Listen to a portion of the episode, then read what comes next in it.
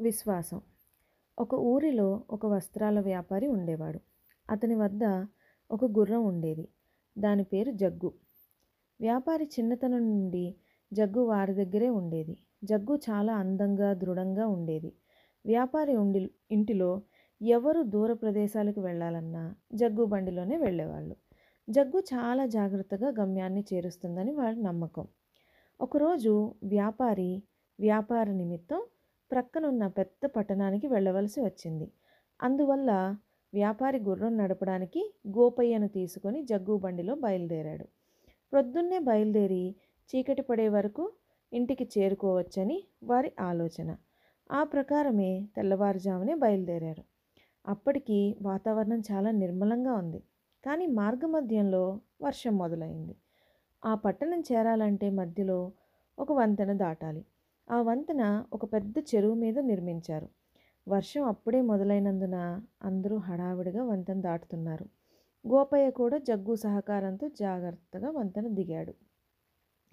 ఇంతలో ప్రక్కన ఎవరో పెద్ద గొంతుతో ఇలాగే ఎడతెరిపి లేకుండా వర్షం పడితే రాత్రికి ఈ వంతెన మునిగిపోతుంది అని తన ప్రక్కనున్న మనిషితో చెప్తున్నాడు ఆ మాటలు గోపయ్య చెవిలో పడ్డాయి.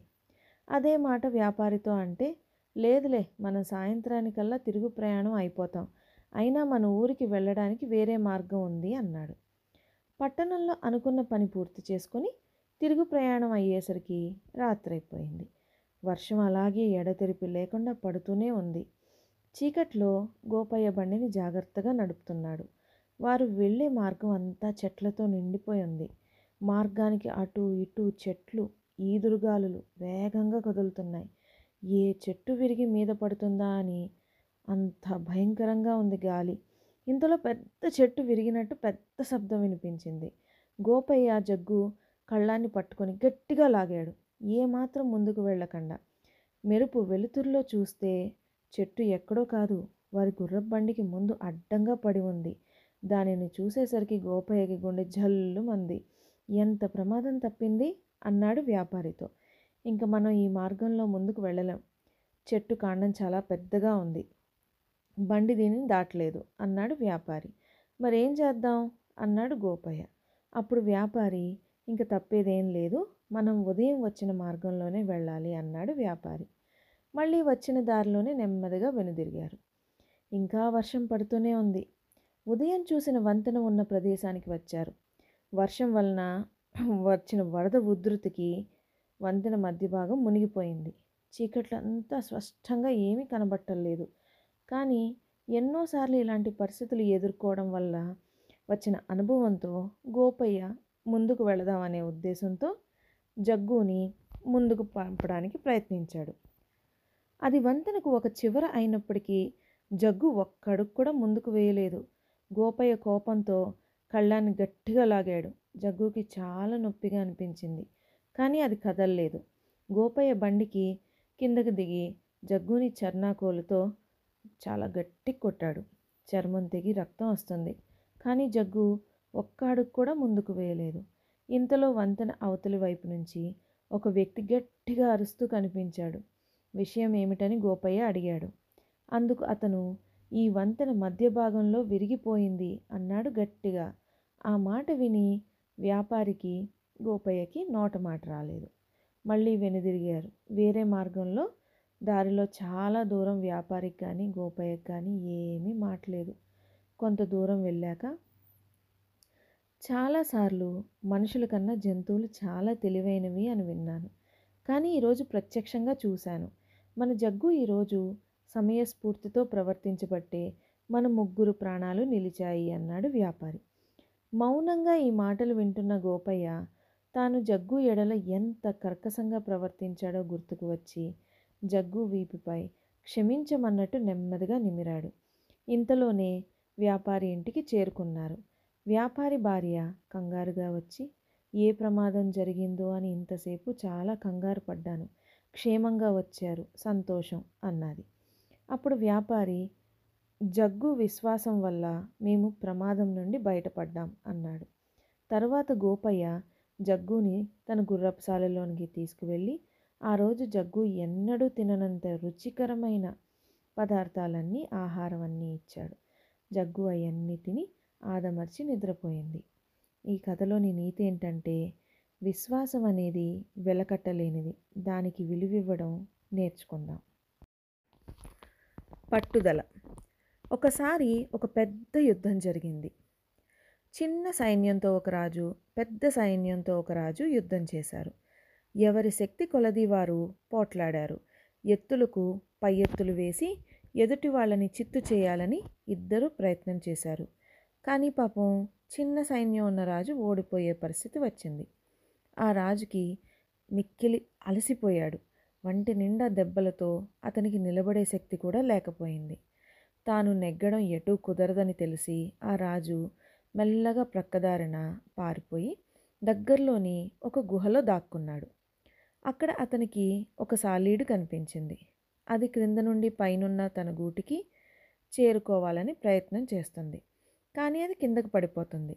ఒకసారి కాదు అనేక సార్లు అది కింద పడిపోయింది. అయినా అది తన ప్రయత్నం మానక పదిహేడవసారి తన గూటికి చేరుకుంది. దాని పట్టుదల చూచిన రాజుకు జ్ఞానోదయమైంది. ఎన్ని కష్టాలు ఎదురైనా ఆ సాలిపురుగులాగా పట్టుదలతో కార్యాన్ని సాధించాలి అని నిర్ణయించుకున్నాడు. ఈసారి తప్పక శత్రువును ఓడించి తీరాలి అని గట్టిగా నిర్ణయించుకొని మళ్ళీ ఆ పెద్ద రాజుతో యుద్ధం చేయటం మొదలుపెట్టాడు. సైనికులకు తగిన శిక్షణ ఇచ్చుట చేత వాళ్ళు సులభంగా శత్రువును మట్టి కరిపించారు పెద్ద సైన్యం గల రాజే ఓడిపోయాడు. చిన్న రాజు విజేత అయ్యాడు. ఇందులో నీతి ఏంటంటే జయం పొందాలంటే మళ్ళీ మళ్ళీ ప్రయత్నించాలి. పగటి కలలు. అనగనగా ఒక ఊర్లో రంగయ్య అనే ఒక అతను ఉండేవాడు. రంగయ్యకు కొంచెం ఆశ ఎక్కువ. ఏ పని స్థిరంగా చేసేవాడు కాదు. అందుకు ఎవ్వరూ అతనికి చేయడానికి పని ఇచ్చేవాళ్ళు కాదు. అలాగే ఒకరోజు ఏ పని లేక తిండి లేక ఖాళీగా కూర్చుని ఉన్నాడు మార్గం పక్కన. అప్పుడు ఒక నూనె వ్యాపారి రంగయ్యను చూసి జాలిపడి అతన్ని పిలిచి నీకు ఒక పని ఇస్తాను చేస్తావా? అంటాడు. అప్పుడు రంగయ్య ఏం పని? అంటాడు. అప్పుడు వ్యాపారి నీకు నేను ఒక కుండ నిండుగా నువ్వుల నూనె ఇస్తాను. నువ్వు దాన్ని పక్క ఊర్లో ఉన్న సంతలో అమ్ముకు రావాలి అందుకు గాను నేను నీకు కొంత డబ్బు ఇస్తాను. ఆహారం కూడా పెడతాను అన్నాడు. వ్యాపారి మాటలు రంగయ్యకి నచ్చాయి. సరే అని నూనె కుండ తీసుకొని పక్క ఊరికి బయలుదేరాడు రంగయ్య. ఒక చేతితో తల మీద ఉన్న కుండ పట్టుకున్నాడు. ఇంకో చేతిలో దారిలో సహాయంగా ఉంటుందని ఒక కర్రను పట్టుకున్నాడు. అలా కొంత దూరం వెళ్ళాక కుండ పట్టుకున్న చేతికి ఏదో తగిలింది. ఏంటా అని జాగ్రత్తగా తడిమాడు. అవి రెండు నువ్వు గింజలు అని గుర్తించాడు. నువ్వులు మరపడుతున్నప్పుడు అంటుకుని ఉంటాయని అనుకున్నాడు. ఇంకా కొంత దూరం అలా నడుస్తూ వచ్చాడు. ఆయనకు ఒక ఆలోచన వచ్చింది. ఈ రెండు నువ్వు గింజలను భూమిలో వేద్దాం. అప్పుడు రెండు మొక్కలు వస్తాయి ఆ మొక్కలను చాలా నువ్వులు వస్తాయి కదా? వాటిని ఒక ఖాళీ స్థలంలో వేద్దాం. అప్పుడు చాలా నువ్వుల మొక్కలు వస్తాయి వాటికి చాలా నువ్వులు కూడా వస్తాయి కదా? వాటిని నేను కూడా సంతలో అమ్ముతాను. అప్పుడు డబ్బులు వస్తాయి. ఆ డబ్బుతో మళ్ళీ నువ్వులు కొంటాను. మళ్ళీ నువ్వులు పండిస్తాను. ఇలా చాలాసార్లు చేసి బాగా డబ్బు సంపాదిస్తాను. అప్పుడు ఊరిలో పెద్ద జమీందారు కూతుర్ని పెళ్ళి చేసుకుంటాను. జమీందారు కూతురితో రోజు సేవలు చేయించుకుంటాను.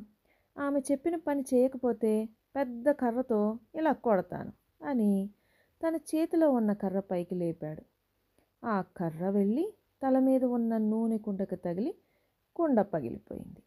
నూనె అంతా మొహం మీద పడేసరికి రంగయ్య పగటి కలలోంచి బయటికి వచ్చాడు. జరిగిందంతా తలుచుకొని తన తెలివి తక్కువతనాన్ని తానే తిట్టుకుంటూ ఆకలితో ఖాళీ చేతులతో అలా నడుచుకుంటూ వెళ్ళిపోయాడు. ఈ కథలో నీతి ఏంటంటే కళలకు ప్రయత్నం తోడైతేనే అది వాస్తవం అవుతుంది. లేకపోతే అది పగటి కళలా ఉండిపోతుంది. ఆవు పులి. అనగనగా ఒక అడవిలో పెద్ద పులికి ఆకలి వేసి ఆహారం కోసం అడివంతా కలయదిరుగుతుంది ఇంతలో ఒక ఆవు పచ్చికలో మేత మేయడం చూసి ఇక తనకు మంచి ఆహారం దొరికిందని ఆ ఆవును దగ్గరికి వచ్చి తినడానికి సిద్ధమవుతుంది. అంతలో ఆ ఆవు తను చనిపోతే తన లేగదూడకు ఎవరు పాలిస్తారు? ఉదయం సరిగ్గా పాలు కూడా ఇవ్వకుండా మేతకు వచ్చాను అని మనసులో బాధపడుతూ పులిని చూసి అయ్యా నేను ఈ మధ్యనే ఈనాను. నా పిల్ల ఇంకా నా పాలు తాగుతూనే ఉంది. అది పాలు తాగడానికి నాకై ఎదురు చూస్తూ ఉంటుంది. నాపై దయ ఉంచి నా బిడ్డకు పాలిచ్చి రావడానికి అనుమతి ఇవ్వండి. తప్పకుండా తిరిగి వచ్చి మీకు నేను ఆహారం అవుతానని జాలిగా ప్రాధేయపడింది. ఆవు మాటలు ఎందుకో పులికి నమ్మముద్ది వేసి సరే నాకు బాగా ఆకలిగా ఉన్నా నీ మీద జాలితో నీకు అవకాశం ఇస్తున్నాను. వెళ్ళి త్వరగా రా అని చెప్పింది. తనకు అవకాశం ఇచ్చిన పులికి ధన్యవాదాలు తెలిపి ఆవు తన దూడ వద్దకు వెళ్ళి దానికి కడుపు నిండా పాలిచ్చి మంచి బుద్ధులు చెప్పి దాని బాధ్యతను తోటి పశువులకు అప్పగించి తిరిగి అడవికి పులి ఉన్న ప్రదేశానికి వచ్చింది.